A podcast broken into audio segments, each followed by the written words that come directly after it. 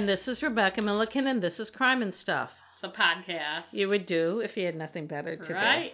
And it's just the two of us this week. We hate to disappoint. Sorry, Liz isn't here. Liz she went here. back to Portland. Oregon. That's right. On the left coast. She and I had a very nice trip. Where'd you go? Well, we spent three days in Lubec, which is uh, the easternmost place you can be in the United States. We went across the bridge to Campobello Island, which is in Canada. But it's like a joint Canadian. Well, the park is there's an Oh, international there's park. because that's where Franklin Roosevelt had his uh, Summer home. summer home. The interesting thing that I didn't realize is the Canadians who live on there have to come across the bridge to the U.S. to do anything they want to do. It's not a very big island, but there's a lot of homes on it and stuff. But there are no, there's a couple convenience stores. But like, so to do all the grocery shopping and everything, they have to Ah. come to the U.S. And I think the closest Canadian city, I think they have to go up to the border crossing, like in Calais, and go over to oh, St. what a Stephen. pain in the ass. So they might as well be Americans. Well, did you Although see that? don't want There was a there was an article in the in the paper a few weeks ago about that town. There's a town that is split by the border. uh, in Vermont, Derby, Yeah, Vermont. Yeah. and what a pain in the ass. But in any case, we also went. We spent three days there, and then we went because well, you asked where we went. No, I'm not. I'm not. up I'm interested. Aroostook County, the crown of Maine, which is the northern, you know, The county. big county up in Maine. And very um, nice and remote. We didn't see any moose, but every night in our ho- motel room, hotel at Eagle Lake, we could hear the sad wail of a female moose who's looking for love because it's that time of year. Aww. Yeah, and this our last night there we heard two of them, and just all night. It sounds like a cow mooing, only longer. Yeah, louder. poor But we little didn't see her. moose. We went we went on a nice hike up Deboullie Mountain in the Allagash region, Ooh. which is the farthest northwest I've ever been in Maine. It was very nice. The farthest north I've been in Maine is Fort Kent. Yeah, we were in Fort Kent too. friggin' Yeah. north, but then Well- I just drove well- straight down through Eagle Lake when I came right. back down. Drop like we said, drop like a set of keys down Route Yeah. 11, all the way down the state to my hometown. But nice. I mean, the town I live in. But Deboullie Mountain isn't farther north than Fort Kent, but it's the farthest northwest I've ever been. It's Ooh, off in yeah, the Allagash region. Yeah. But that's a lot of information nobody cares about. Yes. So why don't we? I have Very no updates. So I have an update. Okay. Episode 29 was Annie Dookhan. Wicked Bad. Chemistry. We have a lot of updates on her. And she was the chemist in Massachusetts. Uh, She rigged her Results. results in favor of prosecutors and got caught. I'm not going to go into the whole story. You, have can to listen. to episode But, 29. Um, recently, uh, last week, end of last week, there was a hearing for two defendants who were getting compensation for the fines they had to pay because of her. They were convicted of drug possession, so they were getting compensated. Supreme Court Justice Robert Toone in this article said that he would estimate that just the compensation for fines and stuff could be over $10 million for her. And I talked about another chemist in that episode named Sonia Farak, who was in the western part of Massachusetts. And she was also messing around with the results, but hers was to cover up her taking like every single drug she possibly could while she was working. So between the two of them, they think it's going to cost Massachusetts $10 million. And that's just for compensating fines and stuff like that. It's not for punitive damages Right. or whatever they want to It's call it. It's cases being thrown out It's because Cases are being thrown Yeah. out they're, or being vacated. Right. So that was just an update. yeah. Well, thank Annie you. has already served her time and is out of jail because this was what ten I wonder years what she's ago, maybe. doing for a living. She could be a pharmacist or something. Uh, she probably could be. I mean, you know, it's a very interesting story, especially because her motivation was not like the other woman, not like Sonia. people. Like Sonia is kind of more in an everyday crime because Right. it's just like I want to take all these drugs. But Annie wanted to make please people and get Yeah. positive attention. Poor Annie. and- I'm sorry, Annie. You need, Uh, I hope you get help. Okay, so that was that. And you actually have two topics. I do. I have a mini topic that I wanted to talk about. Okay, it's kind of sad. Yes. So before I start the main story, I'm going to tell you a story that's happening here in Maine. It's made. I like what you did there. Before you start the main story, you're going to talk. oh, about I didn't even. I didn't even do that. Maine. Both of them are purpose. main stories. Uh huh. Uh, It made national news. Yes, they both are from Maine. It's the story of little Frankie the dog. I've been reading about this for the past two weeks. I have a few sources for this story, mostly the Portland Press Herald, but also the Bangor Daily News, People Magazine online, Oh wow. and the local TV news WCSH and WGME. Wow. Because everybody loves a story about a dog. That's true. On the evening of August 30th, 2018, Melissa Foster of Hancock, Maine was on her private beach when she found something wrapped in plastic that had washed up. Now, Hancock is on a peninsula in down East Maine. It's just across Frenchman's Bay, like north of Mount Desert Island, where Bar Harbor and Acadia National Park. Yes. Melissa called to her husband, Matt Foster, who happens to be the district attorney for Hancock County. Hmm, happens to be. They unwrapped multiple layers of plastic to find the body of a small dog. Oh. The body was decomposing and an eye had popped out, as Matt had to tell the Bangor Daily News. It was pretty gross. Was For- it a pug?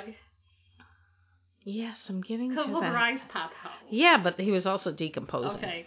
But he's a pug. Frankie was a pug Boston Terrier mix. Four days earlier in Winter Harbor, which is a town of about 500 permanent residents. Liz and I drove through it on our when between when we were driving from Lubec up to It's a cute town. I've it been was there cute. before. Yeah. It's southeast of Hancock, so when you're looking at a map, there's Frenchman's Bay is in between. It's also on a kind of on a it's on the Schoodic Peninsula. yeah. Frenchman's Bay, Mount Desert Island is there, and then the, there's like the jagged coast is like there's all these peninsulas Yeah. Sticking you out into Frenchman's Fun Bay. fact: If you straightened Maine's coast out, it would be more than three thousand miles long. Yes, There and we talked about that on the. Malaga one, Oh, which was right, I did. think that was tw- maybe episode 25. You always want to say 30. I know. But it wasn't 30. No, wasn't. Anyways, so this guy in Winter Harbor, Philip Torrey, called police to report his house had been broken into and his dog Frankie was missing. Frankie was a six year old Boston Terrier pug mix. Phil Torrey adopted Frankie when he was a puppy, the dog, together with Torrey's girlfriend. The relationship ended and Frankie went with the girlfriend. Three years later, a friend of Phil saw Frankie at the animal shelter and told Phil. Hmm. I'm like, why wouldn't she just give it back to him? Maybe she hated his fucking guts. Well, we we don't know. Phil said we went. Or maybe she was a vindictive bitch, on the other hand. Or maybe they just didn't keep in touch and she Yeah. didn't even think to call him. Phil said, We went right down to the shelter and got him. He seemed so scared at the shelter, but once we got him back in the car, he was running around kissing me and kissing Budget, who was Torrey's other dog. Mm. And no, I don't know what breed that Budget is, and oh, it you knew I was pisses gonna me off. Okay. Frankie loved to sprawl. Well, can I just say they don't follow the Maureen Milliken Yes. rule of editing? Is that if you mention a dog in a news story, you really need to say what its breed is. Yes, because people want this to know. comes up. In Thank my, you. I wondered this several times, as you will when I go along with this story. Okay. Frankie loved to sprawl on Phil's teen son Simon's lap watching TV. When Phil came home from his lobstering work, Frankie would run around with a squeaky toy in his mouth. Oh. Phil said, He's just a little dog, but he's much bigger than what he is. He'd be there at the lobster boat races and gatherings at my house. He loved those days because he could run around and everyone would feed him a little snack. He was part of the family. Hmm. Phil, his girlfriend, and I think Simon, it was the reporting wasn't great on this story. Left for New Hampshire for a concert. So this is a new girlfriend, obviously. yes, a new yes. girlfriend. Yes. Or a different girlfriend. A girlfriend. different Yeah. girlfriend. They left for New Hampshire for a concert Thursday, August 23rd. The next morning, Phil's sister Doreen stopped by his house to let the dogs out, but only Budget was there. And again, I wondered what type of dog Budget was, but They do not they say. don't tell me. It was very upsetting to me. It upsets me too. Doreen thought that maybe Frankie had escaped, but she became worried when Frankie hadn't returned by that evening. She also noticed that her brother's car, a Hummer, was damaged and covered in mud. She contacted her brother, and Phil drove home to look for Frankie. That was Friday. When Phil Torrey's friends and acquaintances in Winter Harbor learned that, about Frankie's disappearance, they sprang into action, sharing the news on social media and searching the streets and woods for the little dog. If you've ever lived in a town that small, everyone knows each other, and everyone knew Phil's dog. Mm-hmm. Phil and Simon searched for three days. Torrey said, I had a feeling in my heart something bad had happened. Simon really wanted to keep looking. Poor Simon, he's like Aw. 16. On August 26th, Phil Torrey called the police, so that was Monday. Was they anything looked else, all weekend. I'm sorry. Was anything else missing? Not that he knew of. He just the car, the Hummer was damaged, Right. and, and the dog was missing. That was all he noticed. Phil Torrey is a sixth generation lobsterman. Nathan Burke, 37 years old, had been a sternman on Torrey's lobster boat for three years. Justin Chipman, 22, had worked for Phil too. Torrey had known Justin since he was a kid. Hmm. And it's not clear from the news stories how the conversation came about, but Nathan and Justin told Phil that while he was away, they borrowed the Hummer to do an errand at the town dock. Did he leave the keys around? Knowing what it's like in a lot of these small towns, he might have left the keys in the car. Yeah, a lot of people I do, I do that actually. Or he might have, they knew where he left them. They worked for him, so maybe, you know, he trusted them. He Or thought they were had friends. An extra key, right? So they said they went to the town dock with the truck. Nathan said he and Justin didn't know anything about Frankie, though, or where he was. At first, on his Facebook page, Phil wrote, Apparently, Frankie must have got out late Thursday night when my Sternman stopped by the house to use the bathroom. My sister and others have looked for him the last two days and talked to police and called shelters, but nothing. Nobody has seen or heard him. He just disappeared. Please message if you have any information or have seen him. The Hummer was badly damaged. It had broken mirrors and gouges on the side panels, about $2,000 worth. Jesus Christ. I would be fucking pissed Yeah. if a supposed Wait, friend borrowed it to bring it borrowed my dock? car without my knowledge and trashed it. I'm thinking that they admitted to Phil they borrowed the car because I'm sure people saw them in it. Yes. Like it's a Hummer. it's a small town, Yeah. and it's everyone probably knew his car. The town dock has surveillance cameras. The Hummer had not been at the town dock that Mm. night. Phil found a piece of cheese and Frankie's leash in the back seat of the Hummer. And remember, they said they didn't know anything Right. about what happened to Frankie. And he used to use the cheese to get Frankie to come or whatever. Mm, A bullet casing was lodged in the grill on the front of the car. mm. Phil said, I called them and said, You need to tell me what's going on. If you have something to tell me, tell me now or I'll call the police. Mm. I'd call the A couple hours later, they said they had Frankie with them to go for a ride and he ran off. But people in small towns talk. Mm, they do. According to court documents, before all this happened, Nathan Burke told someone he didn't like Frankie and that, quote, one day Frankie would come up missing. What.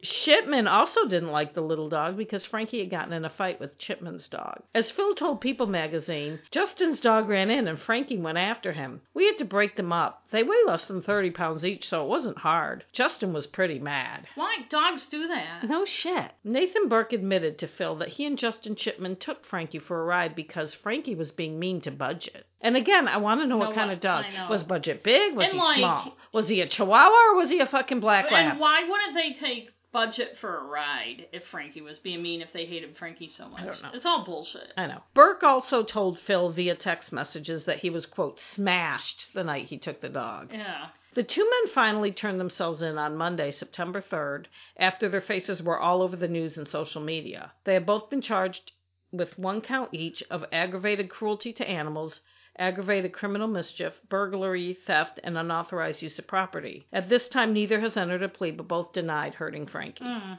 Matt Foster, the district attorney, will not prosecute the case because he and his wife are witnesses. What a coincidence assistant- too that the I know. assistant. And it, I mean, if you look at the map, it's across the bay. Yeah. His body washed up across those the bay. Those idiots probably thought it was going to wash out to sea or They're something. fucking morons. Yeah.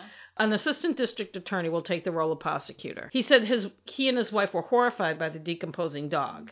Foster brought the body to the Winter Harbor police when he found it, so Phil could try to identify it. And I'm assuming because of his job and the small population of the area, he was aware of the missing dog and the burglary. But again, it wasn't reported very well, so I have no idea how he knew Right. you know, like because he immediately brought it. So he must have been aware of what was going on. So I don't know if it was somebody else, if they would have even. I hate that bad reporting. Ah, there's no, negative Nellies would say missing information. yes. Nathan Burke was released on a thousand dollars bail, but Justin Chipman was not released from jail. At the time of, of these current crimes, Justin Chipman, who was the younger one, the 22 year old, was out of jail on conditional release for a terrorizing charge. Mm. So even though he got bail too, he got a thousand dollars. He's not going to get out. Right. Um, both have received death threats, and Burke's attorney is lamenting that they won't get a fair trial because they've already been convicted in the media. Tough Right, shit. yeah. Police believe the men brought Frankie somewhere and shot him with the gun they stole from Phil's house using the headlights as illumination. That's how the, the bullet Right. got the casing got lodged in the Right. grill. The Maine State Crime Lab in Augusta is doing a necropsy on Frankie. Then he will be returned to Phil Torrey so Phil can bury his oh, puppy. that's sad. And also, it's, It's a so pointless. huge- I mean, most crimes are. Well, it's a huge red flag when somebody, the guy's already been convicted of terrorizing, and I'm going to convict him in the media because this is a podcast and that's what we. He obviously fucking did it. And the other guy was probably just some follower. He doesn't like a guy's dog, so he goes to the guy's house when the guy's out of state takes the dog in the guy's car and shoots it. That's a fuck? fucking psychopath. And like they're both psychopaths. Like I don't care how drunk you are or what your fucking problem what, is. What is the thought pattern behind? Hey, I know what let's do. Let's go. uh, Phil, yeah, he's a nice guy and we work for him and everything. But since he's out of state, let's go get his car, trash oh, I hate it, that fucking dog, and get that fucking dog we hate and kill it. Well, he they must have something, some kind of and then, resentment and then against what's him. and then what's the end game? Like, how do you explain it all? What did they think was going to happen? I, I know. That's what I'd like. To. But also, like they obviously they had some beef. I would like to know a lot more. I need to know more. But it's funny that if they had just probably taken him and shot him, it would make the news. Who, Phil? Yeah. Yeah. But it wouldn't, not that I'm saying they should have instead. I'm saying it would have made the news, and it might have made national news, but It probably wouldn't. But a lot of people get shot. But they probably wouldn't have gotten death threats and Well, stuff. I th- but it's because it's an animal. Well, Well, and mean, also to and also there's also the thing that we get with a lot of Maine stuff where it's very Mainey. The guy's a lobsterman. The guys are your typical really dopey, dumbass rural guys who are acting like the drinking and the fact that the DA found and I his wife found the dog. I think some of those elements also add. It's weird too. It's another one of those ones where if it was in a book, you'd be like, as if the Yeah. DA Right. is the one that's going to find the It's too friggin' much of a dog. coincidence. Like in a book, the DA would be like the star of the book. and yeah, he'd be like he'd be he and his ha- good-looking wife. I don't know if they are or not. They have the private beach though. Well, it, there's a lot of I mean, beaches. when you live on a peninsula. Yeah, little, anyway, so that was I- my little story was about little good. poor little Frankie. We'll have to follow up. We'll post a picture of the little. we will He's when a I cutie. update them. Maybe this weekend I'll update the website. By the time Maybe. people hear this, they'll see it updated. Okay.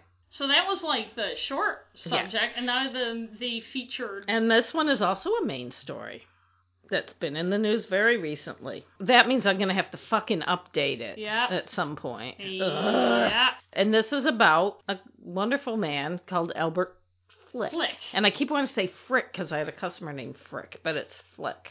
It's still a, a name that you, it's like it's like if you had that in a book, people would say, yeah, you know, what a weird name. Like, what are you, J.K. Well, Rowling? it's, he's obviously the, the bad guy because of the name you gave Yeah. him. In July 2018, things were finally starting to look up for 48 year old Kimberly Dobbie. Her life had been in a downward trend for a while. Mm-mm. Kimberly was originally from the Harvard Concord area of Massachusetts, where they the shot heard Shot around, around the world. That's where the Revolutionary War started. And it's a beautiful; those are It beautiful is, towns. yes. She had a certificate in early childhood education and worked at the Allston Brighton Head Start as an assistant teacher for years. Some sources say ten, but others don't. I don't know. Again, bad reporting, but what you know. were your sources for this? By the Oh, why didn't I say? I don't know.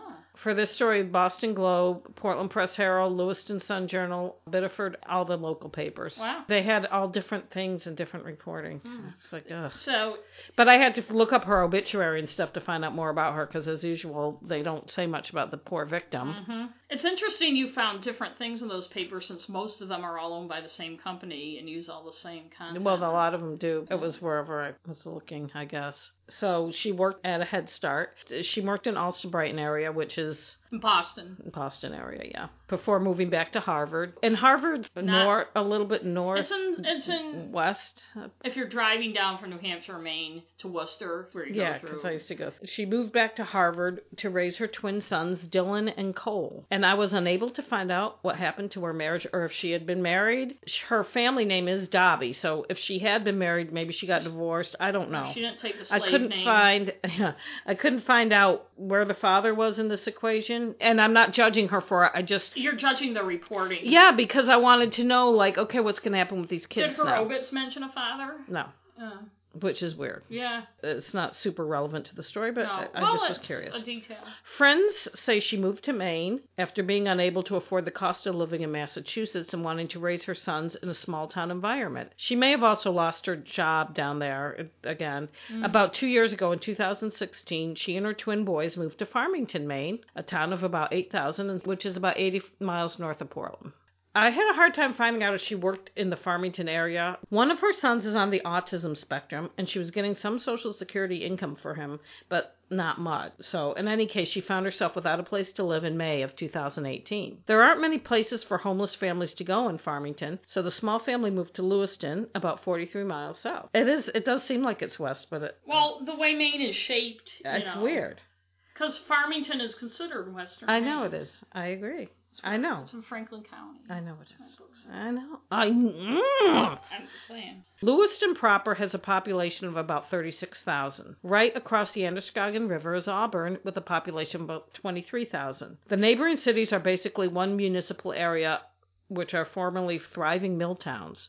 There are a lot of poor people in the Lewiston Auburn area, or LA as we call it. There are more programs that could help her get back on her feet there. She didn't have a car, so with her boys still in school for the next month or so, she would put them on a bus every day to Farmington to get to school, which, like I said, 43 miles one way. It was tough trying to get her life under control, and she had been living in a homeless shelter while trying to apply for housing benefits. She had been spending a lot of time at the Lewiston Public Library, where there are resources for people in her kind of situation. Her persistence paid off. She got accepted for Section 8, a voucher system that helps people afford a place to live. She found an apartment in Jay, which is between Lewiston and Farmington. It's closer to Farmington, about 30 miles north of Lewiston. And there's about 5,000 people in the town of Jay, and it used to have a huge paper mill. It still does. Oh, it still does? Fun fact, Oh, maybe not as fun. It's in Androscoggin County, the same county as Lewiston. The more I think about this fact, it's pretty boring. But they've, th- since Farmington is a closer service center, there's been a couple times when they've had votes to change counties. Oh, yeah, but that makes it sense. hasn't. Because Farmington's the county seat of Franklin County. Yeah, it's in southern Franklin County. I know that from working for Lloyd as a legal Yeah. secretary. Caseworkers were going to help her move on Monday, July 16th. On Sunday, July 15th, Kim, Cole, and Dylan took their laundry to Rancourt's laundromat on Sabattus Street in Lewiston. She put in a load of laundry to wash and then went outside. She was on the phone with a male friend from Massachusetts. She sat down on the step as she spoke on the phone and started telling him about a man who was stalking her and would not leave her alone. Hmm. Then the man on the other end of the line heard her scream. Kimberly was being stabbed to death by Albert Flick, a 76 year old man who had befriended her a month before and had turned into her stalker. Uh, What Kimberly hadn't known was that Albert Flick had a history of attacking women and had, in fact, killed his wife in 1979. He had been convicted of that crime, sentenced to 30 years, and had served over 20. I'll tell you more about Kimberly later. But right now, let's go back and talk more about Albert Flick. And I did send you. Did you see the email? There are pictures of Rancourt's yeah, but I didn't open them. Oh, I okay. busy, Yeah, But there, there's Oh, a good thanks. picture, so Okay, you can kind of see. excellent. Yeah. And there's some of her kids which I don't want to put on there, but No, I I just don't wanted you to see them Okay. because I know how you like pictures. This was another case that required me to go to the library and look up microphone. Well, good for you. And even then, it was hard to find out details. My librarian's getting to know me pretty well, though. I bet.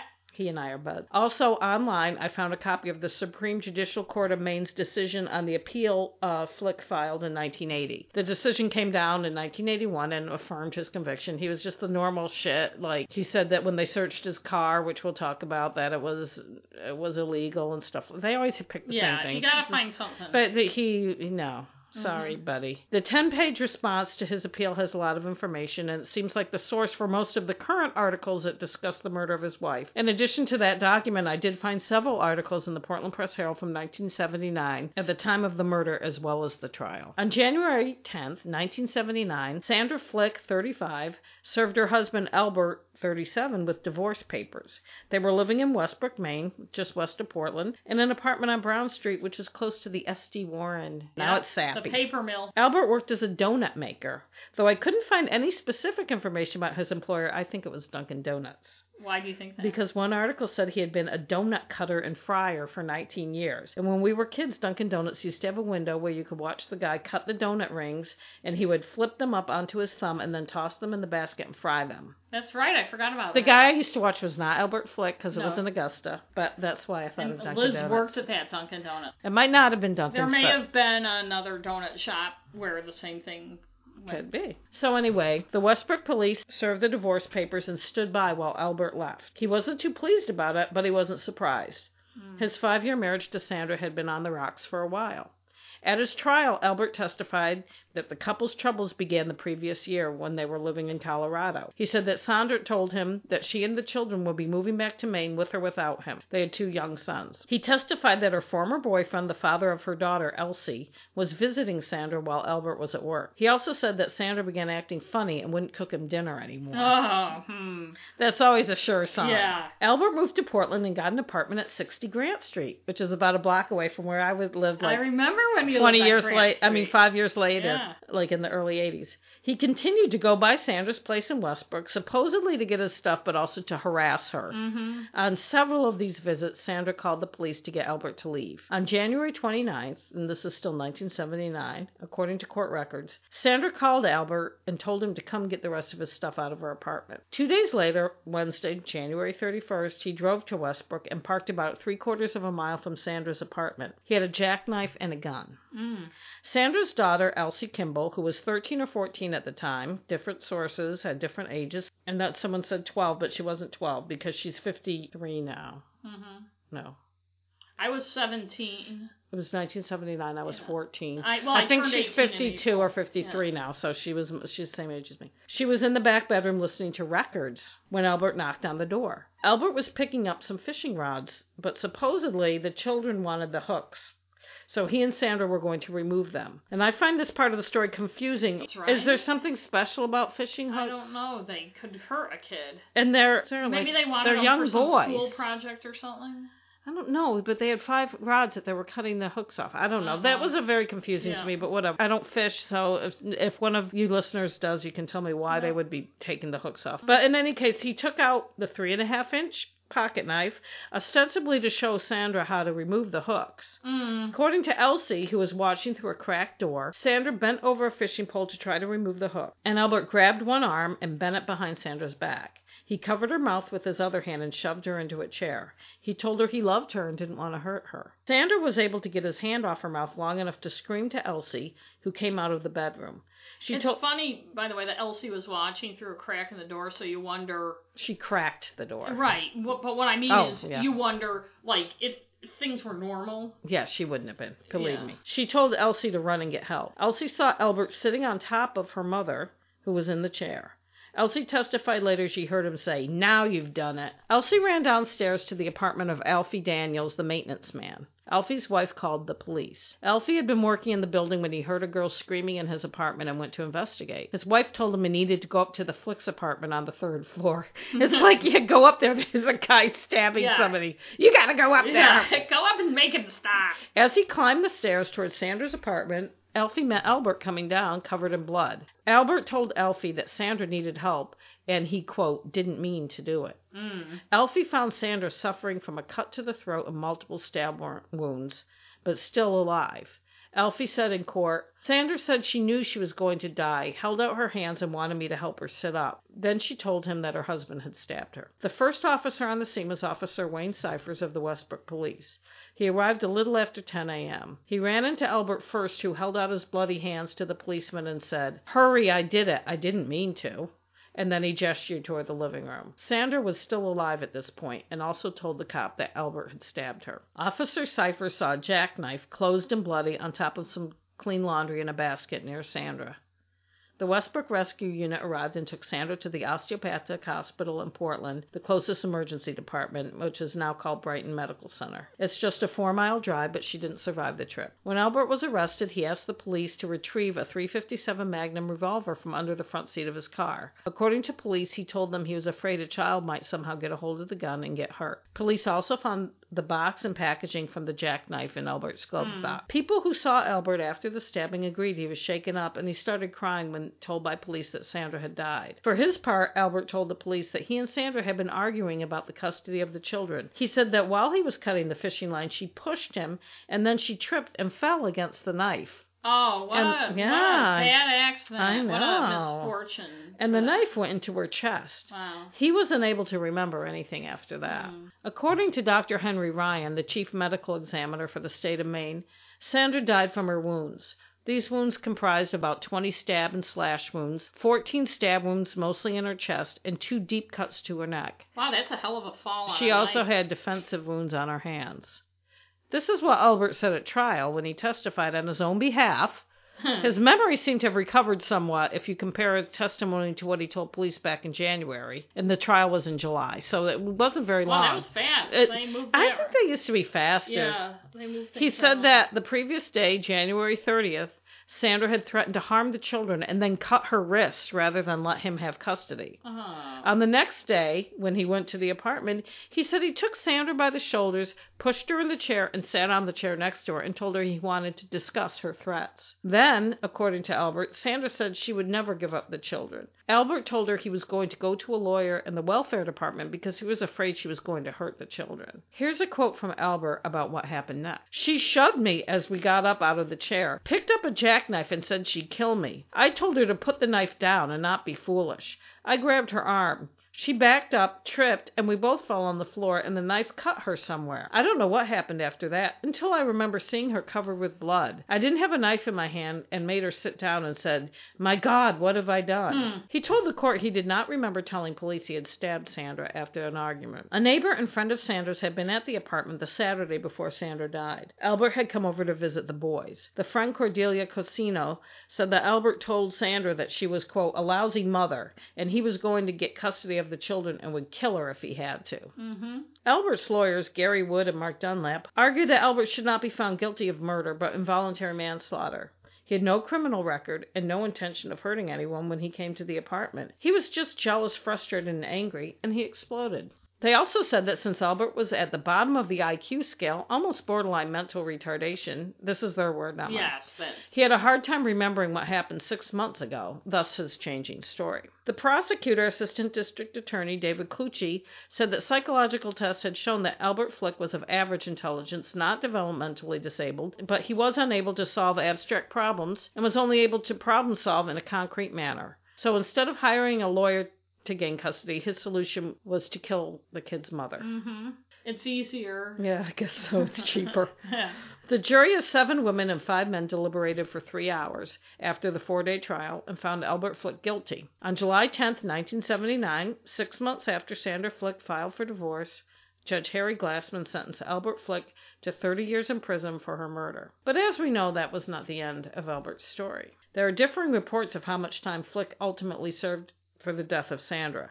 Most say 25 years in the papers, the recent ones, but he was first released from prison in October 2000, so it was a little over 20 years. He was a good prisoner and got time off his sentence. Prison did not reform him. In 2007, Albert Flick attacked his girlfriend, a different not Sandra, punching her and stabbing her with a fork, and was charged with misdemeanor assault involving domestic violence. Apparently, he didn't leave her alone because criminal threatening, felony assault, and aggravated assault were added to the charges. Two months later, he was charged with tampering with a witness and violating conditions of release. And I couldn't find a lot about this crime. I did find some once I looked a little further, but the Biddeford Sun Journal. Journal Tribune. Sorry, the Biddeford. I worked there. Once. Yeah, I know. The Biddeford Journal Tribune did talk about his past crimes. Other ones just said he had a history of violence. against Where was he living when that one, the 2000? I don't know. It was in Portland, but I don't know Yeah. where. He had to serve six months for the first charge, and he had other time for the other charges, but he got probation. But then, because of him threatening her again, his probation was revoked.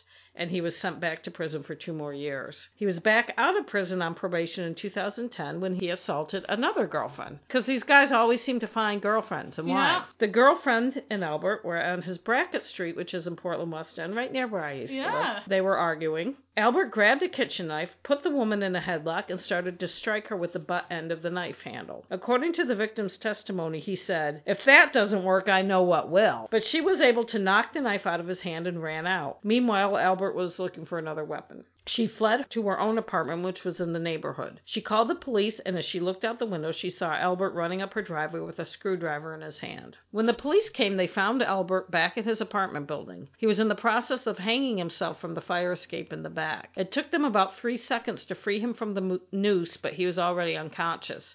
They took him to the hospital. Obviously, and unfortunately for Kimberly Dobbie, he recovered. Not long afterward, Albert Flick was back in court on two matters. First was the probation violation since he was on probation for the he was still on probation for the 2008 attack. And any criminal conduct is a violation, and probation can be revoked, and the defendant must return to prison to serve time. The second matter was the new assault. The presiding judge was Judge Robert E. Crowley. Prosecutor Catherine Tierney asked the judge to fully revoke Flick's parole and make him serve three years and 11 months, the rest of his original sentence for the 2008 conviction. Also, she asked for an additional four to five years for the new charges. Tierney said, I know that the defendant is an older man and that the court and society may think that this individual is going to stop committing crimes, especially crimes against women and violent crimes against women with weapons. But his history has really shown that he's just not about to do that. And so I think the only appropriate sentence is for a significant prison time. Clearly, probation is not working. At this point, I just don't know what else to do.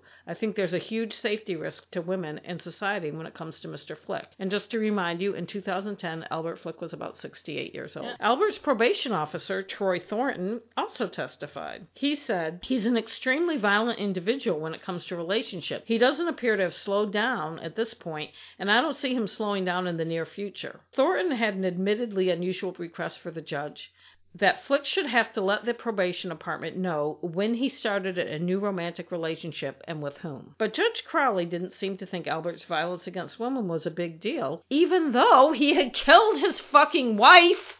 Yeah, and which how many women at this point had he? He had the two, but how? Who knows what? right. What? I mean- that weren't Yeah, two besides his wife. yeah. He stabbed his wife to death, and then he stabbed two other. He attacked Right. two other women, stabbing Yeah. and trying to stab them. Yeah. Crowley did fully revoke the probation, sending Flick back to prison for almost four years. But for the assault, the sentence was three years suspended and one year probation. Judge Crowley said, At some point, Mr. Flick is going to age out of his capacity to engage in this conduct, and incarcerating him beyond the time that he ages out doesn't seem to me. Based on what? I don't know, ask Judge Crowley. To make good sense from a criminological or fiscal perspective. Again, I will say Albert was 68, and he would be in his early 70s when he was And it doesn't sound like Crowley is basing this on any scientific No, evidence that at a certain his opinion. age you. He's a judge. It's his opinion. Yeah, they know Some a lawyer I know said that Judge Crowley's a good judge, and I'm like, nah, What lawyer? Billy. Our brother. Yeah. A few years later, out of prison again, Albert was walking down Congress Street in Portland. Who should he run into but his 2010 victim, the one he chased with a screwdriver? Mm. He approached her, stared her in the face, and said, You'll get yours. Mm. The victim flagged down a cop who arrested Albert. A grand jury indicted him for felony criminal threatening, but he ended up with a plea agreement for a probation violation. He was out of prison again in 2016. So back to July of 2018. Kimberly Dobbie and her two sons, Dylan and Cole, were living at the Hope Haven Gospel Mission shelter in Lewiston. I read a story in the Lewiston Sun Journal by Bonnie Washuk in which. Oh, Joe Clark's sister. Oh, really? Remember the Clarks? Yes. In which Kimberly's two friends from the shelter were interviewed. I also got some quotes from the, a New York Times article. And In fact, Bonnie Washuk worked with Dad at the KJ.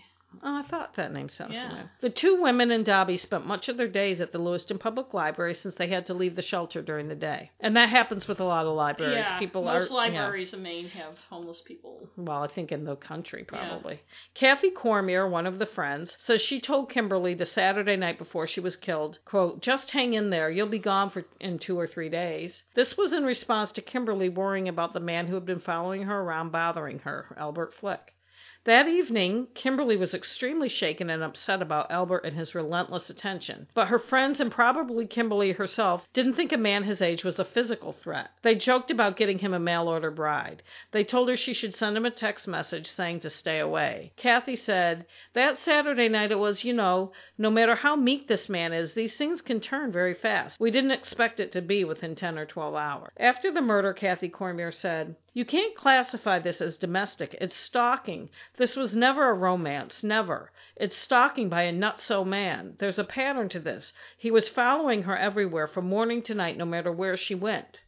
Laura Kirkland, Dobbie's other friend, said she was bubbly, cheerful, always smiling, a perky redhead even when she was frustrated. Both said that Kimberly was, quote, over the top nice. They said she was a devoted mother who had. Did her smile light up the room? They didn't say that. She was a devoted mother who had just had a lot of bad luck. Kathy said she remember her smile forever and mm. that the boys, quote, were her life. Mm. So she did remember her smile forever. And we're not making light of poor We're making fun of. the cliche. I, I know it's hard, and actually her friend did a nice job, but I know it's hard for people to think of what to say about other people when they're killed.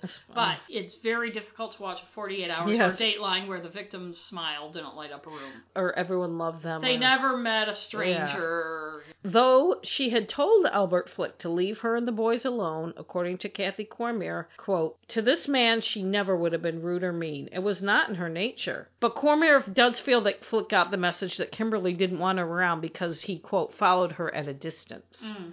According to the two friends, Albert Flick used to eat meals at the shelter, which is where he first met Kimberly. The New York Times said it was at the library, but I think the Sun Journal's more accurate because they were interviewing her Yes. friends. He seemed nice and offered to buy them meals. Kimberly had very little money. Her SNAP, which is what's a It's sub- food stamps. Yeah, it's food stamps. Supplemental nutritional something something. program. and that allowance had been cut because she was living at a shelter. So apparently, if you're at a place that serves meals, you probably cut your. As Kathy Cormier said, she was just plain out of money, and any mother's going to accept that, which is true. Some old, old nice, seemingly nice man, she didn't know him, Right. saying, "I'll let me buy you a meal." right. and And this was when they first yes. met. Yes. Everyone around Kimberly noticed the old shuffling man who followed her around at the library, at the bus stop. He wanted her to be his girlfriend, but she told him she wasn't interested. According to Cormier, Albert and Kimberly's friendship of about a month took a turn once she got the news that her Section 8 funding had come through and she got an apartment. Cormier ran into Albert, Kimberly, and the boys at Walmart and started discussing the move with Kimberly. Here's a quote from the Sun Journal article. Albert started talking about getting a truck, Cormier said. Puzzled, Cormier said Dobbie's possessions were already at a church in Farmington. She said to Flick, All you need is a little U-Haul. He insisted his stuff was to be moved too. He said, We have a lot of stuff coming from Lewiston, Cormier said. Kim was looking at me. She wasn't saying anything. That night, Cormier told Kirkland that Flick was planning to move with Dobbie, even though she did not want that. Probably a week later, she told him he was not coming with her, she didn't need his help, and she didn't want that kind of relationship. Good for her. Laura Kirkland and Kathy Cormier said that Albert Flick tried even harder to win Kimberly over.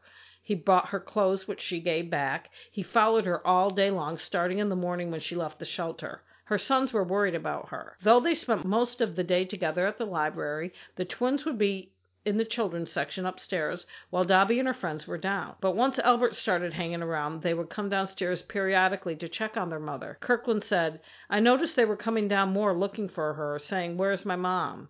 Even Dobbie's mother, who came to visit, said, according to Cormier, This man's creepy. You've got to get rid of him. Mm. Her friend said that Flick upset the boys, made them uneasy, Mhm. and he in turn did not like them. He Uh-oh. expressed his feelings that if Kimberly did not have the boys, she would be free to have a relationship with him. Oh, and just to remind you, they're 11 year old twins. Even though Kimberly kept telling him no, although no one was aware of his violent past. Too bad they didn't Google him on the library, computers, I know. yeah. The friends were worried that he may hurt the boys, but you wouldn't expect that. And even if you Googled him, yeah, he's he comes up. does he? Yeah. What would he have come up? That up Supreme before? Court thing came up, Oh, yes, okay. yeah. According to the New York Times, Kimberly went to police about Flick, but Chief of Police Brian O'Malley said there's no record of that. He said she didn't come to us. I wish she had. I wouldn't be surprised if she did had. I wouldn't be surprised if she went. And they didn't she file a started talking about it, and they're like, "What's he just following you around? Yeah. You, there's not much we can do about that." And she didn't file a report, She- and they talked her out of filing Yes, a report I- because it happens all the fucking time. It does happen all the time. That's why I don't.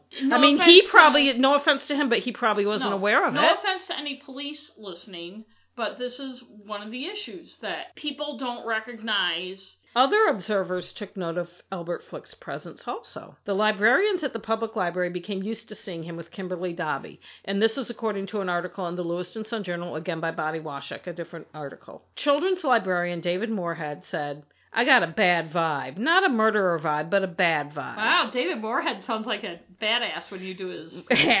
Moorhead said he didn't really like Flick hanging around the children's section, but quote, but then he said he was helping, and she, Kimberly, backed that up. They were together a lot. He seemed to be part of her support team. She never approached any of us and said she didn't want him around. Diana Larrabee, a community concepts worker, which means she helps people like Kimberly, who spend a lot of time at the library. So they actually have someone on staff that helps people. Right, uh, yeah, Community Concepts is a is a nonprofit. Ah, she's so you know so much. Yeah. She said she saw Flick a lot, and he acted normal, polite, and appropriate. Mm. As she told the Sun Journal, There were no issues. He wasn't giving me that vibe of creepiness. He seemed like a nice guy helping her out. He'd say, I'm just helping Kim today. But the story notes that when Larrabee was telling saying this, she started crying. Mm. And I, I, I know you just said you knew that, but I actually never realized that public libraries have uh, those kind of resources for people. Even though I do go to the library pretty regularly, and obviously I know homeless people spend a lot of time It- at a library, especially on cold days. It depends on the library. But I didn't know the extent of their services. It's well, it depends on the library. Like a library in a little town isn't going to, but No. Lewiston, Auburn, a big town the where there's a lot of homeless people. Yeah, The second biggest population center in Maine. and there's a lot of poor people and there. it's a very poor area and there are a lot of immigrants and refugees and homeless people so the library has services that maybe some other libraries wouldn't And David Moorhead, the children's librarian, said, I don't know if you've ever been poor, but people treat you very differently. There's a lot of waiting around, and you have to be here at this time and have to do this and that.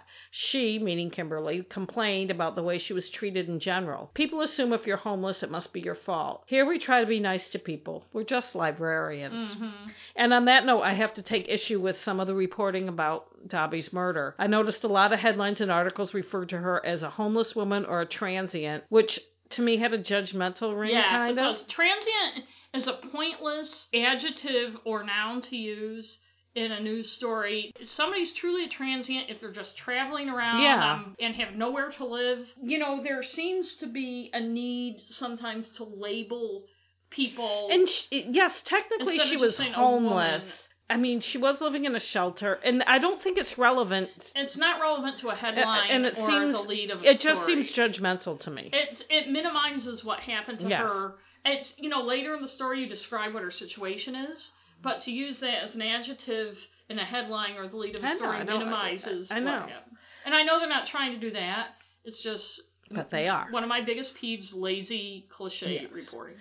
had said the boys. Not to knock Bonnie Washuk. Uh, no, It it wasn't wasn't, in hers. It wasn't in her story. I want to. I want to make that clear. Herald? One of them was in the Press Herald homeless, but transient might have been the New York Times. I don't Mm, know. Yeah, I find New York Times articles about Maine are snotty and Yeah. condescending, and the New York Times can come and get me if they don't like that. Well, you know what? One of the articles I read, uh, going back to Frankie, called Winter Harbor remote, which it is, but you don't need to say that. Hello, every Boston Globe story about Maine that isn't about Portland has the word remote. I've even tweeted And it's like it. you don't need It's to say it's remote. fucking remote. Who gives a shit? And rural. That's I know, another one I like to use. Moorhead said the boys spent hours at the library reading or on computers, and one of them liked to spend his time doing historical research or looking at maps on Google Earth rather than play video games. Moorhead said, I didn't see her ever do anything that didn't involve trying to make a home for the boys. Kimberly said goodbye to the librarians who had helped her so much on Friday, July 13th. Then came Sunday, July 15th, her last day.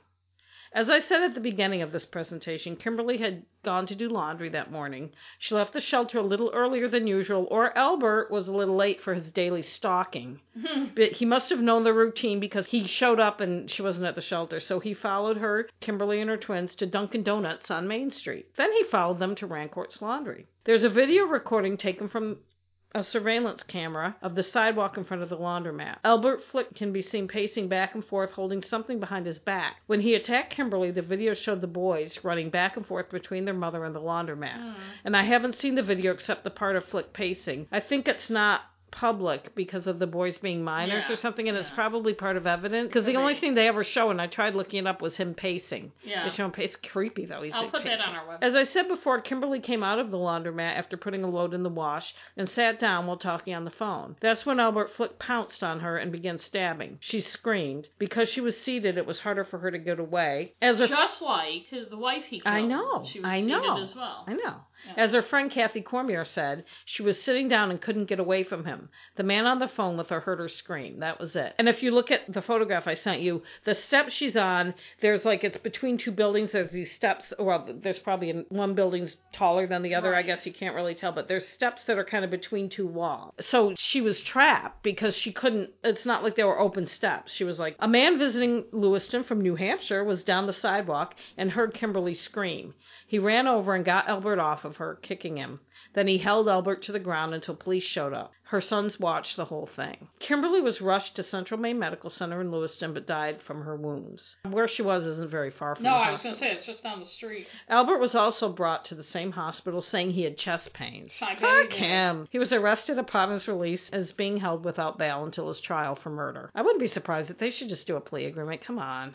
Fucking guy. When questioned by Maine State Police detectives at the hospital, Flick said he was angry and jealous about the man on the other end of the phone call, the one in Massachusetts. It, quote, had to do with whoever he is. Had to do it. Right, but he Yeah. obviously had a knife with him, Yes, that's true. you know. But he said had to do it. Albert told the police he had met the man once. In court on Tuesday, July 17th, Albert Flick pleaded not guilty by reason of insanity. Mm. At the same hearing, Detective Michael Chavez from the Maine State Police Major Crimes Unit testified about the evidence the police had so far. Alan Labozo, Flick's defense lawyer, asked if, according to the video from Dunkin' Donuts, Kimberly had seemed to make room for Albert at the counter where she and her two boys were sitting. Chavez said that was a reasonable assumption. Labozo asked if she had left Albert alone with the boys while she went to the bathroom, and Chavez said yes. So it seems like the defense is going to try to make it seem like Kimberly wasn't worried about Albert Flick. But what difference does that make? Well, she was on the He fucking phone telling a guy he was stalking no her. shit. My feeling is that she didn't know how to handle it. She wasn't assertive enough to tell him to fuck off, and most of us have been there. We just haven't And had to say it to a convicted right. killer. And also, if somebody says, like the police or somebody says, "Well, what's he actually doing?" Oh, he's just following me around, and you know, and they're like, "Well, he's he's just an old guy He's trying to help trying to you," help you know. yeah. The day after the murder, Androscoggin County Superior Court Justice Mary Gay Kennedy impounded the affidavit that was written to support probable cause in getting a search warrant. So a lot of stuff is still not known, but the fact that this man stabbed this poor woman to death is not in dispute. And there was a video of him at Walmart buying two paring knives. He apparently admitted to police he bought them a few days before and hid them in the waistband of his pants behind his back under his shirt. And I think they're talking about the kind that have the little plastic cover. I've got a couple of those. Right, I've got those. Yeah. Um, the Hope Haven Gospel Mission posted a statement on their fe- Facebook page on July 16th. The circumstances are horrific, and two little boys lost their mother in an unimaginable way. We ask the community to pray for Kim's boys and for the family she leaves behind as they face the days ahead. At a vigil the Monday night after the murder, a friend of Kimberly Dobbie, Nina Parent, said, He kept trying to pursue something with her. Police need to take it seriously when women say they fear for their life. A simple background check could have saved her life. That's She's what I was right. gonna say. Yeah. If she went to the cops, Could they have like, said, well, what's, "What's his, his name? name?" At the same vigil, Kathy Cormier said, She will always be remembered for her smile and the love of her children. Mm-hmm. She was taken way too soon in the most heinous of ways. Remember Elsie Kimball, the daughter of Sandra Flick, who witnessed her mother's death? She's now Elsie Clement and lives in Florida. This is what she said to WMTW about Dylan and Cole, Kimberly's twins. There is no recovery from what they witnessed and the loss they are enduring. Al may have wielded the knife again, but this time there are others who should be held accountable. In an interview with WCSH, she said, With the prosecutors, and I know the defense attorneys have a job, I know that their job is to defend their clients, and they were assigned to Al. But I just don't understand how all these people can justify their part in this. Because even though he's the one that actually committed the crime, I think their actions provided the opportunity. I would like to see them all stand in a line and stand there and tell these boys, explain to them how this man was on the streets and how it's okay, how the law makes it all right for their mom to be gone and them to have to witness it. Mm-hmm. And that's Albert's story for now, and I will Oh. keep you updated. Yeah, I know you you make fun of me for always bringing up the gift of fear, but Yes. even though that book was written 20 years ago, the one of the things it's about is if somebody gives you the creeps and you can't Yes. quite put your finger on it, if you go through, especially with someone who knows the stuff, they'll tell you, well, he did this and he did this, and those are red flags. And don't worry about feeling judgmental well, or well, something. Well, and part of know? the issue is people, especially women, feel they have to be nice. They don't want to hurt someone's feelings, but also they don't feel heard. And it's she could have gone to people at the library. She could have, but the thing, or gone to the social workers or people at the shelter and complained about him. But if if she's like a lot of people, you kind of play that out in your head, and they'll say, "Well, what's he doing?" Well, he's just he's hanging around me too Yeah. much. Oh, he likes you. And how many times? Oh, he's got a girl- crush on you, even Right. if it's an old man. Oh. Right. How many times as a female, from the time you're a little girl, uh, all the way Yeah. when a guy is annoying the shit out of you, do people brush it off and say, "Oh, he it's just because he likes you and stuff," and to minimize it all because he's an old man is given his record. Not that a lot of people knew that, but The New York Times article I read had a stupid statistic because it said most people convicted of murder don't murder again. And I'm like, okay, maybe they don't, but maybe because a lot of them are in prison for a long time.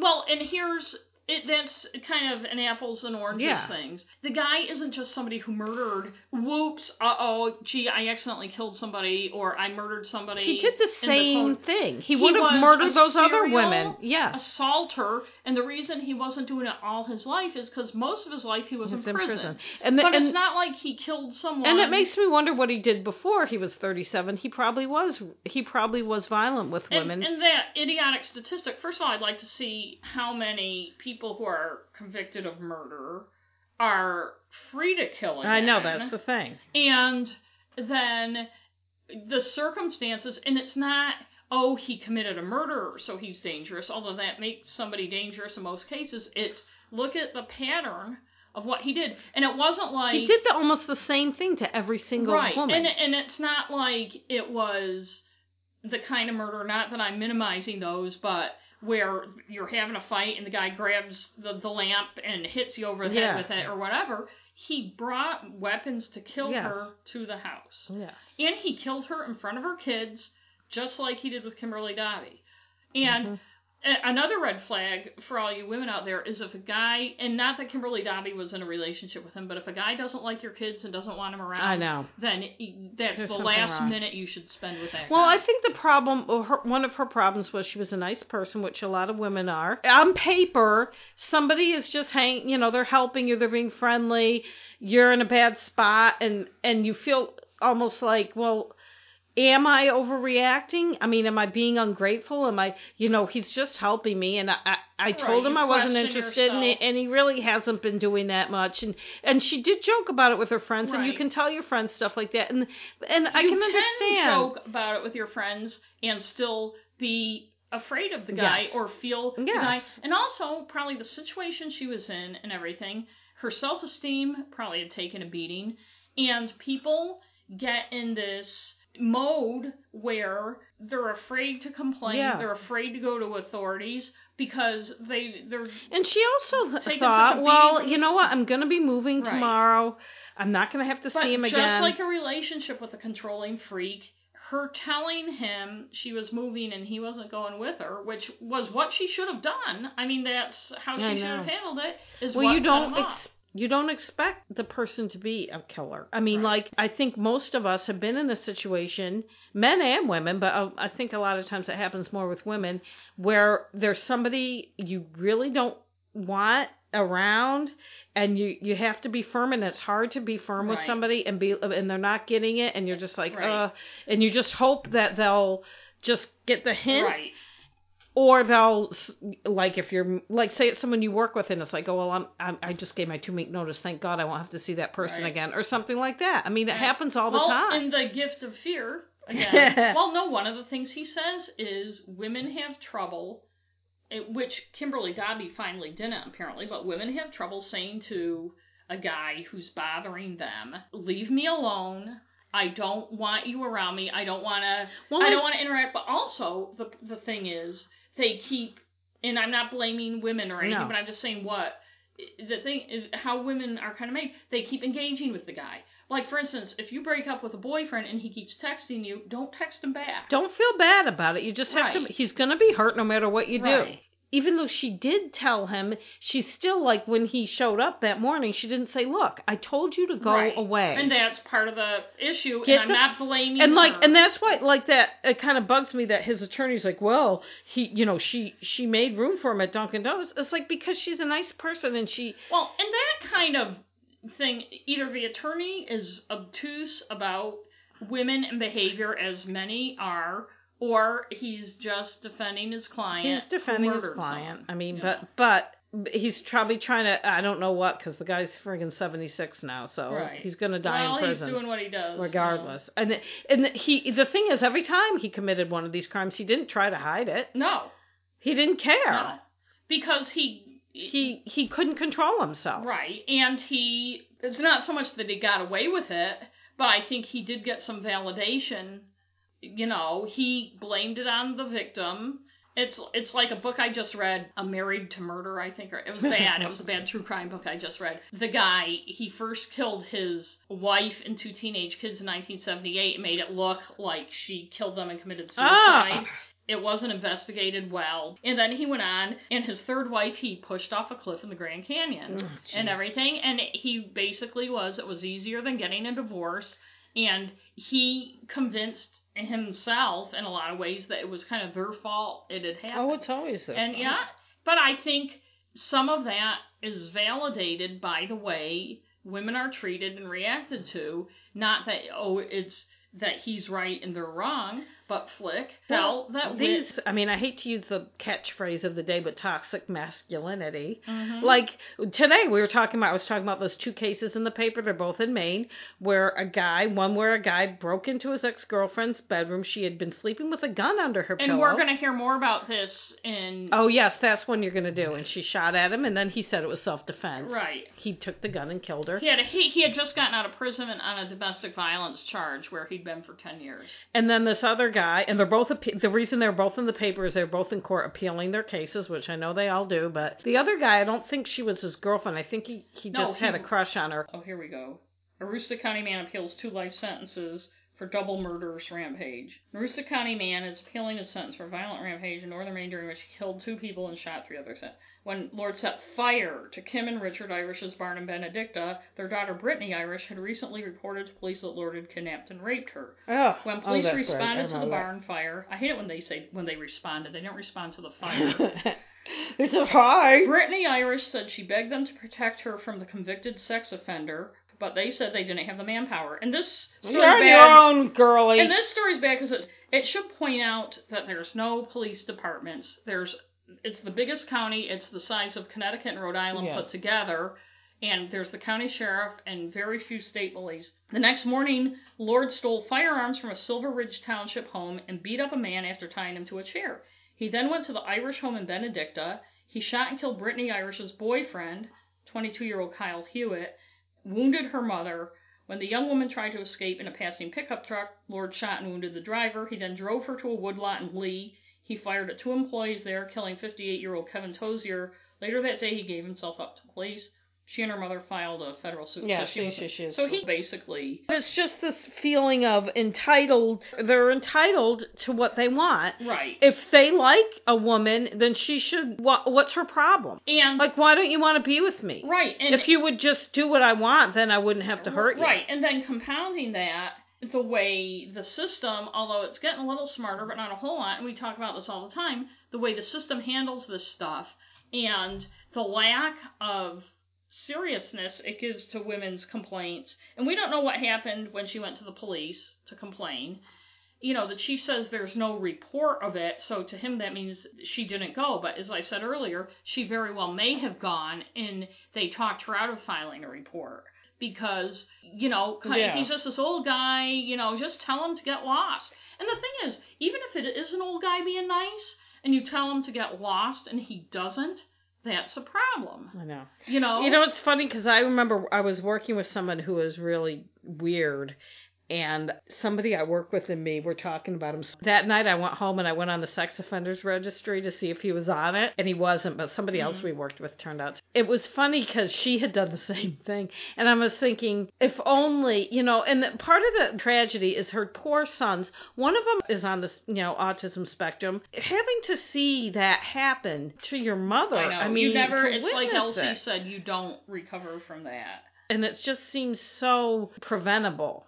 But so thank you for that report. I mean, we could go on and on about the things we go on and on about. Yes. I, I think you guys all know. Well, it was a local one, so I you figured. know, and it was good. You know, and also the more we talk about that type of thing, the more people are aware that you know you don't have to look like some raving maniac or be running around saying I'm going to kill you or whatever. Well, it's also you know what when if someone creeps you out, Google them. there you go. Why not? Why not? Especially if you're in the library all and day long. but don't take the fact that there's nothing on Google to be no, but still, somebody also read the gift of fear, and if someone creeps you out, he has things in there. Try to consider what about the person creeps. don't put it this way. Don't blame yourself No, don't. if somebody creeps you out. There's nothing wrong with you. and I don't want to to mean like what the librarian, whoever it was who said they He seem seemed like okay. they because especially if somebody is I mean Flick didn't sound like a really smart psychopath or anything, but a lot of people are able to present a face to other people that convinces them Also, in your mind, a lot of times it depends on the type of person you are, but you put someone in a box. Oh, that's just an old man. He's just an old. right. If you're a relatively quiet person that doesn't talk a lot, then people will put whatever they. Right, like See, that. yeah. The heart is a lonely hunter. I remember once I came up with this quiet person theory one night when I was drunk Mm-hmm. because I had noticed several times it had happened in like a, the span of a week. I had a couple male friends who were very quiet. I was living. Remember my roommate Scott? Mm-hmm. I I, was was- thinking about the Dire Straits. the Dire Straits when his chair broke and he blamed. Uh, Yeah. Anyway, Anyway. there was these guys I knew that were in a band or something, and they came over. I was like 20 people, and they came over to say hi, or I don't know. It was back in 1980, you know, Yeah. pe- or 85, whatever. So people used to do shit like that. They'd actually come over and hang out. And one of the guys never talked. He never talked. I hardly knew anything about him. I was friends with two of the guys, and then their friend, I think his name was Chris or something like that, just didn't talk. And um, I never thought much about it. And then he left, and Scott's like, you know, that guy Chris seemed like a really nice guy. And then the similar thing happened another time when I had another friend who was also quiet guy, who was a nice guy, but he was very quiet. Same thing, whoever I was with was like, you know, that guy, Greg, seemed really, really nice. And I'm Yeah. like, what did he do or say? He didn't even say one word the whole Right. time he was there. But people just put whatever they want on that person. Right, like the book The Heart is a Lonely Yes. Hunter. By Yes. where everybody thought the deaf mute guy was all these things. And I've worked with people who were horrible, horrible people, but were very quiet and were n- never thought Still waters horrible run. Yeah, deep. Anyway, so now it's time for our reviews. our recommendation. Oh, recommendation. our our ratings. negative Nelly Right. ratings.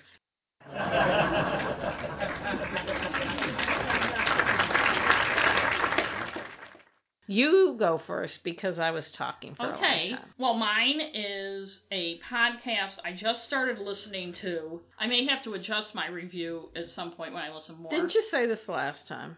Oh, I maybe I didn't. probably did. okay. Anytime I haven't fully listened, I just started listening to it because Laura Richards on Real Crime Profile suggested it.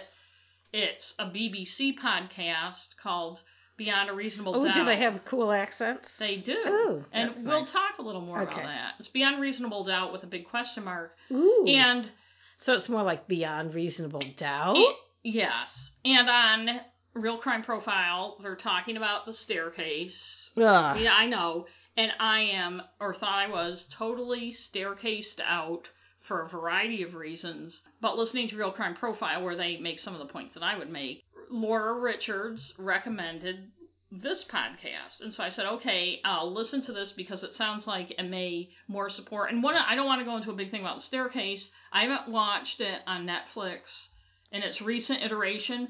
I watched it when it was first a big thing, what, 10 years ago or whenever. I thought it was incredible. Talk about missing pieces, and that there were a lot of things about it that really bothered me, including the bias. And I know documentaries are reserve the right to be biased, but it bothered me for a lot of the same reasons what we were talking about, Albert Flick and stuff bothered me.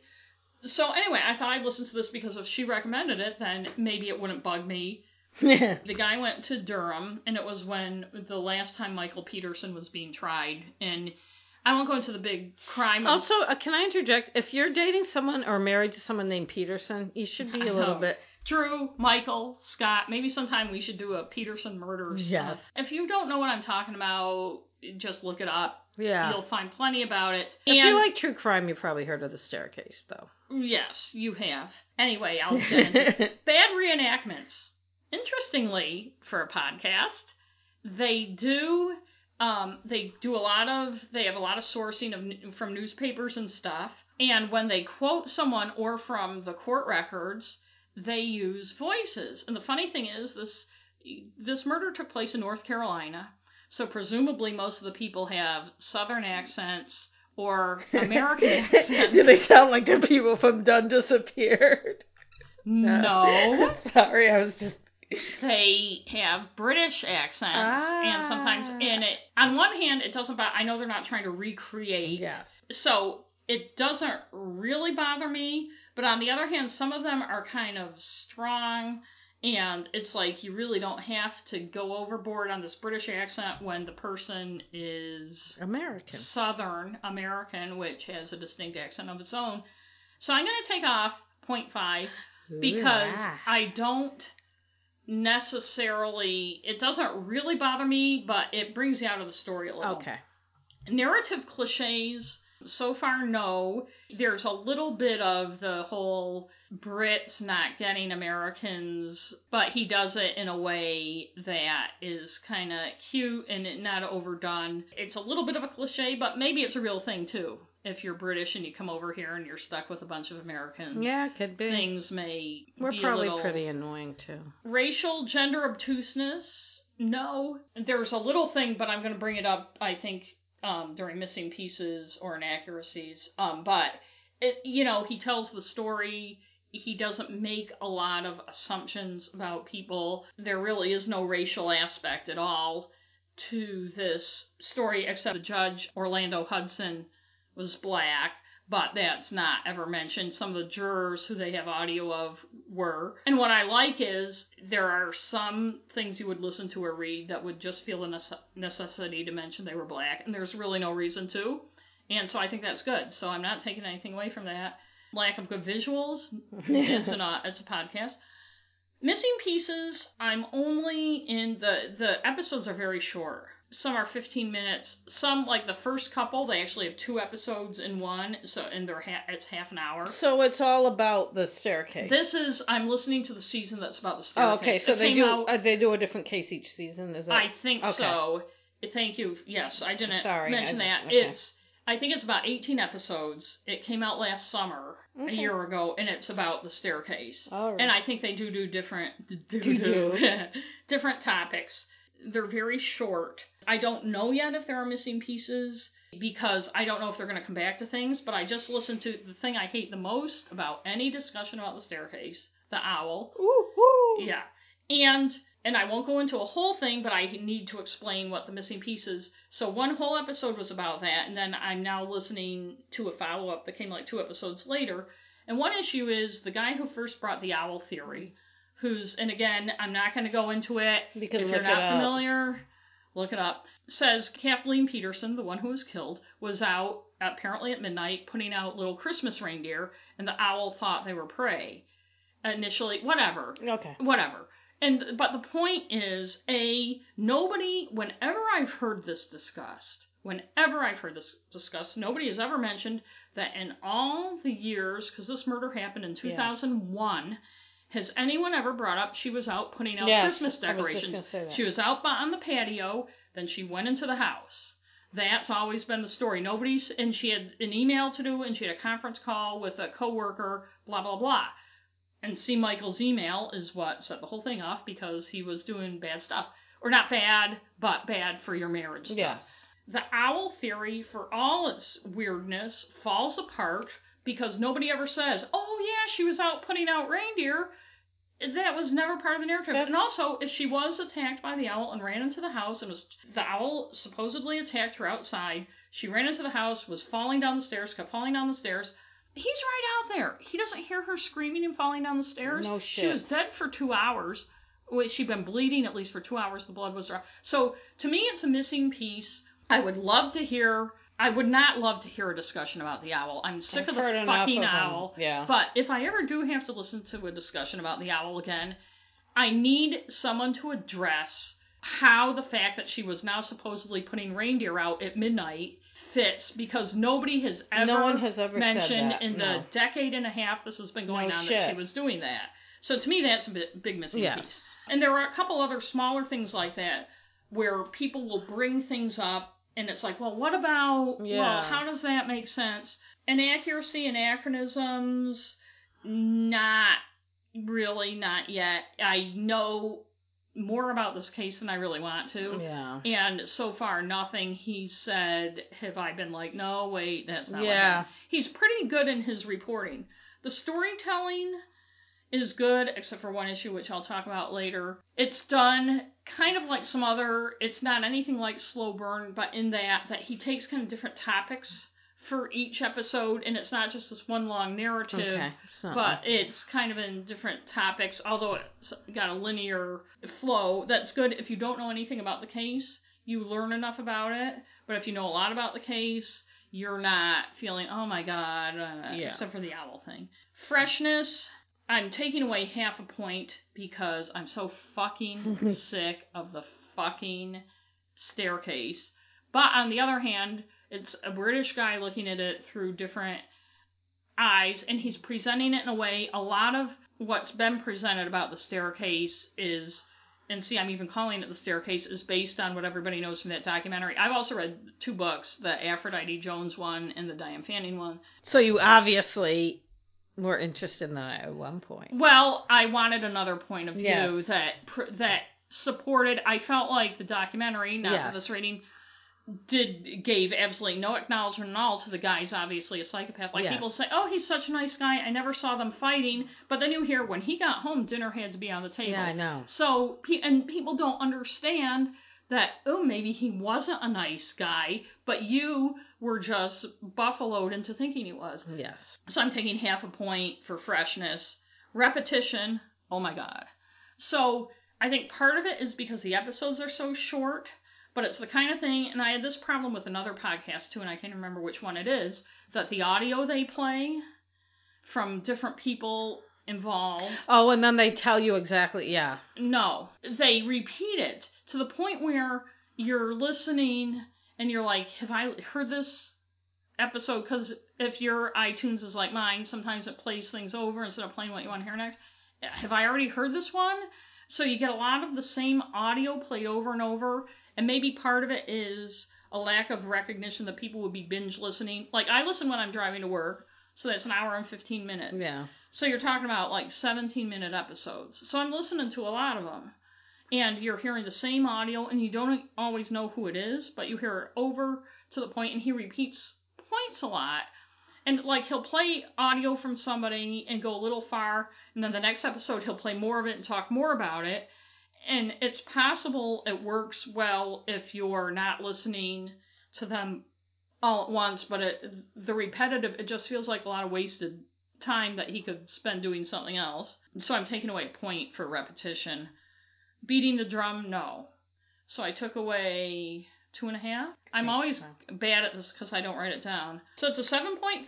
I do recommend it Okay. if you can stand listening to stuff about the staircase. I may actually watch the Netflix documentary because they I added started stuff. watching again. Well, the stuff. The first is just the old documentary, Right. which I got tired of. But then the the last part, I guess, is I don't think there's anything new. Well, it's it's disturbing to me that the documentary documentarians they claim I don't know if he's innocent or guilty, but they treat him as though he's innocent. Mm-hmm. Another thing that bothered me about the documentary, even though we're not talking about that right now, is the way her daughter, her biological daughter, was treated by her step Mm. siblings, Yes. and the documentarian let a way too much mocking of this poor young woman who was Yes. college age when her mother was killed. The other thing is, I heard on this on Beyond Reasonable Doubt, the jurors when he when Michael Peterson was first found guilty, spoiler, they said we looked at the evidence, and the fact that he was bisexual and having rendezvous behind his wife's back, even though he claims he knew about it, didn't affect us. And then there's uh, somebody interviewed the documentarian, and he's like, "Oh, they're so provincial there, and obviously that affected what they thought, even though they didn't say." it." And it's like, and that's an issue I have too that I was going to bring up that I hadn't I haven't heard really addressed is the nuance between you're not bothered by somebody being bisexual. You're not bothered by somebody paying for sex. The issue is, and I think it was mentioned once early on, and nobody's really brought it up again in this documentary. Kathleen Peterson, if it bothered her, was because her husband was cheating on her behind her back. Yes. And Michael Peterson claims it was an open marriage and she knew about it. Her sister Yes, her says- sister says no way. Her sisters say Yeah. no way. and I believe the sister. and so it's not like Kathleen Peterson, oh, she's so provincial, she hated bisexuality. It's my husband is having this secret life and he's spending money we don't have. They had a hundred and forty thousand dollars in credit card debt. Yeah. But and the other thing is And that he, they were bankrolling his two adult sons. So don't tell me there wasn't tension there. Like people are like, oh, what would be the she motive? worked. They had such a loving. She worked her ass off, but was in danger of possibly losing Yes, her job. she worked for Nortel, and they were laying people off.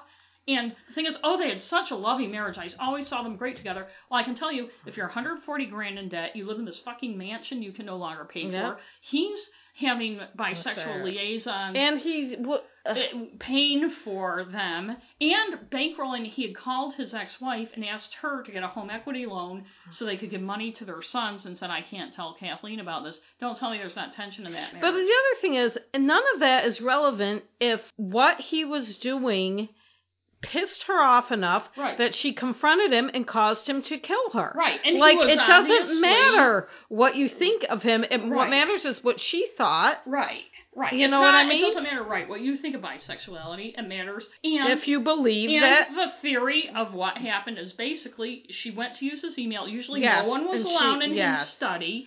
She, she, she had, had left her laptop conference at call, work, yep. and she had to go check emails, and that she found out his secret life. And he spent two hours. They haven't mentioned it yet on this, killing emails out before he called them. He freaked out. People are like, "Oh, what would the motive have been?" Well, it's right there for you, pal. What I like on Real Crime Profile. Even though this isn't about them either, is they did a whole episode about his 911 call where he's doing that fake Oh, panting stuff that people who lie on 911 calls do. And some people are saying, oh, he was so grief stricken. When you listen, it's so fake. But anyway, Anyways. so beyond reasonable doubt, I give a 7.5. all so right. what do you got? Well, mine is not a true crime one because I was trying to figure out what I've We been watching lately. want. And the only thing I've actually been watching because I haven't been reading much, I've been really tired, and I've been working on stuff, artwork and stuff, and I can't read while I do that. You don't have to make excuses for why you're not reading. I feel like I do. Yeah. I need to. I've Um, had people, it, like when I'm at a book event or something, come up to me and just say, like, kind of proudly, I don't read. And it's you're like- like, then get the fuck away from my I know, it's table. like, thank you for coming and telling me that. That's nice to know. Thank you. So I'm doing Castle Rock. I don't really know why I started watching it. I'm not a big fan of this genre. But you are kind of a Stephen King I am a. Stephen King fan of his books. Yeah. I never really liked The stuff. movies, We did always, see it though. Yeah. Well, what this the he's and a- listen to episode whatever for a rating of that. I can't remember. Oh yeah, I can't remember which one it was. Yeah.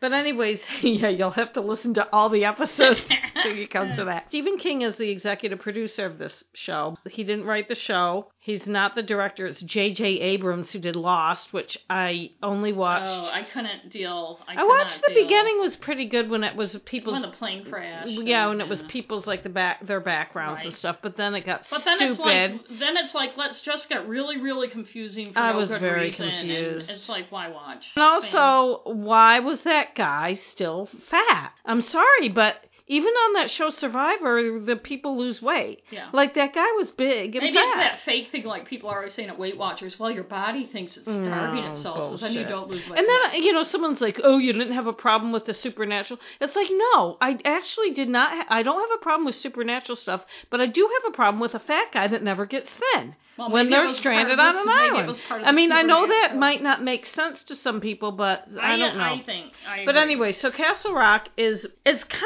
of weird. It's kind of like using themes from Stephen King books, but he didn't write it. And the storyline is, you know, people are dying and all sorts of people are getting stabbed. It's bloody, and there's something wrong with this town. Um, obviously, there's a old prison in the town that is similar to Hmm. Thomaston that used to be The Shawshank Redemption. Although the town is nothing like Tom- Thomaston's a beautiful town. This town is kind of a grittier town. It was filmed somewhere in Massachusetts, but it does remind me of like Skowhegan, that type of town, like an old mill town. Anyways, I'll get into that later. But there's a guy that's been chained in the basement of the prison. Someone finds him and blah blah blah. I don't know. You have to watch it to see what it's about. I I don't know half of what the hell was going on. So let me just go through the list and then I'll talk some more. Bad reenactments, obviously, no. It's a it's a friggin' Mm, they get a pass. it's a fiction show. Narrative cliches, not really. I mean, unless you count Stephen King type cliches, and I'll talk about that in the freshness. But I didn't find the cliches narrative. so you don't have the quirky Mainer, the the no, quirky no, town. no. Racial gender obtuseness, no. One of the main characters is a black guy who grew up in this town. He was adopted by Sissy Spacek plays his mom, and his Mm. dad's dead, and you'll find out more about him later. So Carrie grows up and adopts a black kid. Yes. Even though we are a very white state, there are black people in Maine, Yeah. but the town is mostly white. They don't really get into what that was like for him. There is a l- tiny bit of uh, somebody giving him a hard time later, and she says that, oh, when you were a kid, they called you the Black Death or something like that, but that's about the only thing. What? See, I would almost feel, and I haven't watched it, so I could be totally wrong, but that that's almost racial obtuseness because the white people who wrote the show don't understand that if you're the only black person in a town, that might be. But it doesn't come up. His childhood isn't shown right, that much. but even if it's not, I mean, it's just the constant microaggressions. I know, I know that's that- true. I'll okay. defend it by saying the way the way the story goes, there isn't much of a chance to see any of that because there's all sorts of other shit going on. Okay. So Okay. he might have suffered from that, but we don't know. it- We don't see it. And there's definitely no gender obtuseness, um, which a lot of What a times there is in Stephen King Yeah. books. Sorry, Steve. I know you. I know you're a big fan. Yeah. Lack of good visuals. No, actually, the visuals are very good. Now, almost anything you see, since we got drones now to take pictures, Mhm. there's a lot of those sky. Right. I'll give them credit. A lot of times, these things you're like, oh, that was filmed in Oregon, that was filmed in Northern Right, California. right. But no, it, looks, looks like, like New England, and it looks like an not an oceanside town, but a, a- Inland. inland town. Yeah. Missing pieces, um, I'm taking off a point because Ooh. half the time I didn't know what the fuck was going on, and a lot of things were not explained. J.J. Abrams. so And the one thing I felt with Lost, and this may be some of the same thing, is if you're gonna have things that don't make sense and aren't explained, you have to tie them up. yeah, And when wa- was watching Lost, and I admit I never got through the first season, I felt like some of the stuff was just gratuitously confusing Mm. To be confusing, like when there's gratuitous, quirky Yeah. characters. To me, that's just annoying, and I don't want to waste my time. and I know it's your review, but I just wanted to. That's. J.J. Abrams, I wanted to say that. poor JJ, he's a, he's a He's never going to make a movie of one of my books, I guess. You never know, but then you'd have to really be hands off because Mm. just take the money, Depends on how much they pay me. don't watch the movie. I can't So- be proud right now. Luckily, it's a ten part thing and it I think it ended. I don't think they're doing a second season. I hope not. I won't watch it. But anyways, uh, half the time I didn't know what the fuck was I was watching. So I'm taking a point off. And maybe I'm just stupid, but whatever. No, you're not stupid. Um ah. Inaccuracy anachronisms, not really, but I'm taking a point off because the character who grew up in Maine called it Bangor.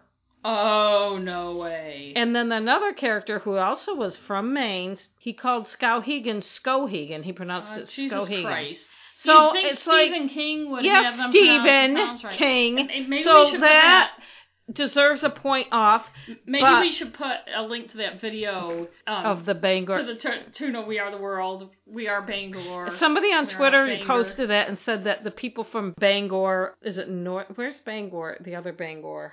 In Wales. Agree with that song and Good, liked it. good. Oh, that's good. So I'm taking a point off, even though it's only two things, because generally it was there wasn't anyone trying to do a shitty Maine accent. That's good. I give him props for that.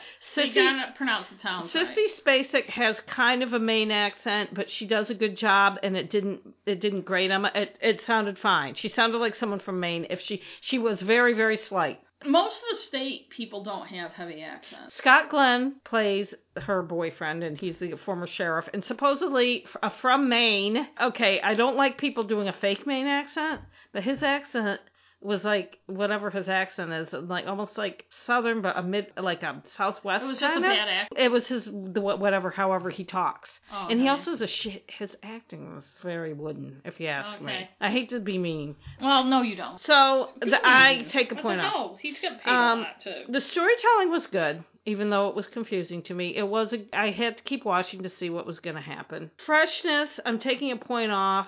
It's almost like the staleness is almost built into the concept because it's taking a bunch of Stephen King tropes and if you've read a lot of his books, there's a lot of the same themes, there's a lot of things that are So it's like, oh, this will be Yeah. blah blah blah. or you'll yeah you'll say That oh it's just like but if you've read a lot of his books there's recurring themes and recurring and that's so Well, it's one thing for the author to have recurring themes.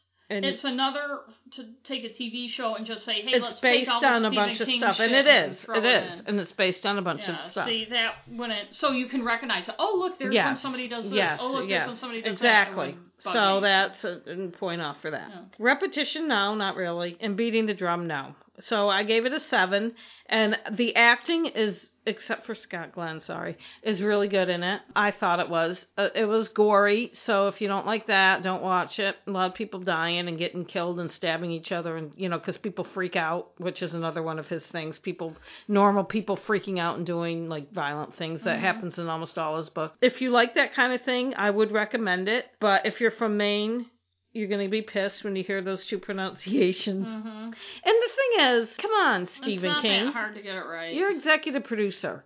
yeah. Don't have a friggin' drug dealing kid say Skohegan. No oh, my shit. grandmother didn't go to Skohegan to get a prescription, is what he said. And I'm like, Skohegan, are you fucking kidding me? But besides that, I lo- oh, oh I want to say Melanie Lynskey plays the lead. There's a lead woman, and she is very good. She was in the um, well, she used to be in Two and a Half Men. She was in Shattered Glass. She was in Shattered Glass. She was in the one when she was a teenager with Kate Winslet, um, Beautiful Creature. No, Yeah, I know which one you're talking about. Yeah. the one based on that author who killed her mother. So she's very good in it. Andre Holland is the uh, lead. He plays Henry Deaver, who's the guy that grew up and he's adopted. He's very good. And a lot of shit happens to him. The thing I liked about the acting in this is nobody like is well, all the actors are really good. They're no one overacts or Right, they're not chewing the scenery. no, they're up. not. They're very good. So Bill Skarsgård plays. They call him the kid in the closed captioning. He doesn't really have a name, although he does say it's, it's a long story. You have to watch it. I don't want to spoil it. But he is also pretty good in it. He also played the clown in it, but we don't. Oh yeah. eyes are kind of wonky. Jane Levy plays Jackie Torrance, who's this annoying character who I actually don't mind her, but I don't really understand the point of her and the why she is in the show. Like what her what's her point? So I would recommend it if you are a Stephen King fan, and if you're a fan of the movies based on his books, and, st- and if you liked Lost, and if you like all that shit. Then you'll like it, yeah. and you've probably already watched it, and you probably think I'm an idiot. Well, So, th- but- no, they don't think that. If they do have a second season, I don't know. I'd probably watch it, but I don't know. Depends on what else is on. Okay. So that's and so the what was that? A seven. seven.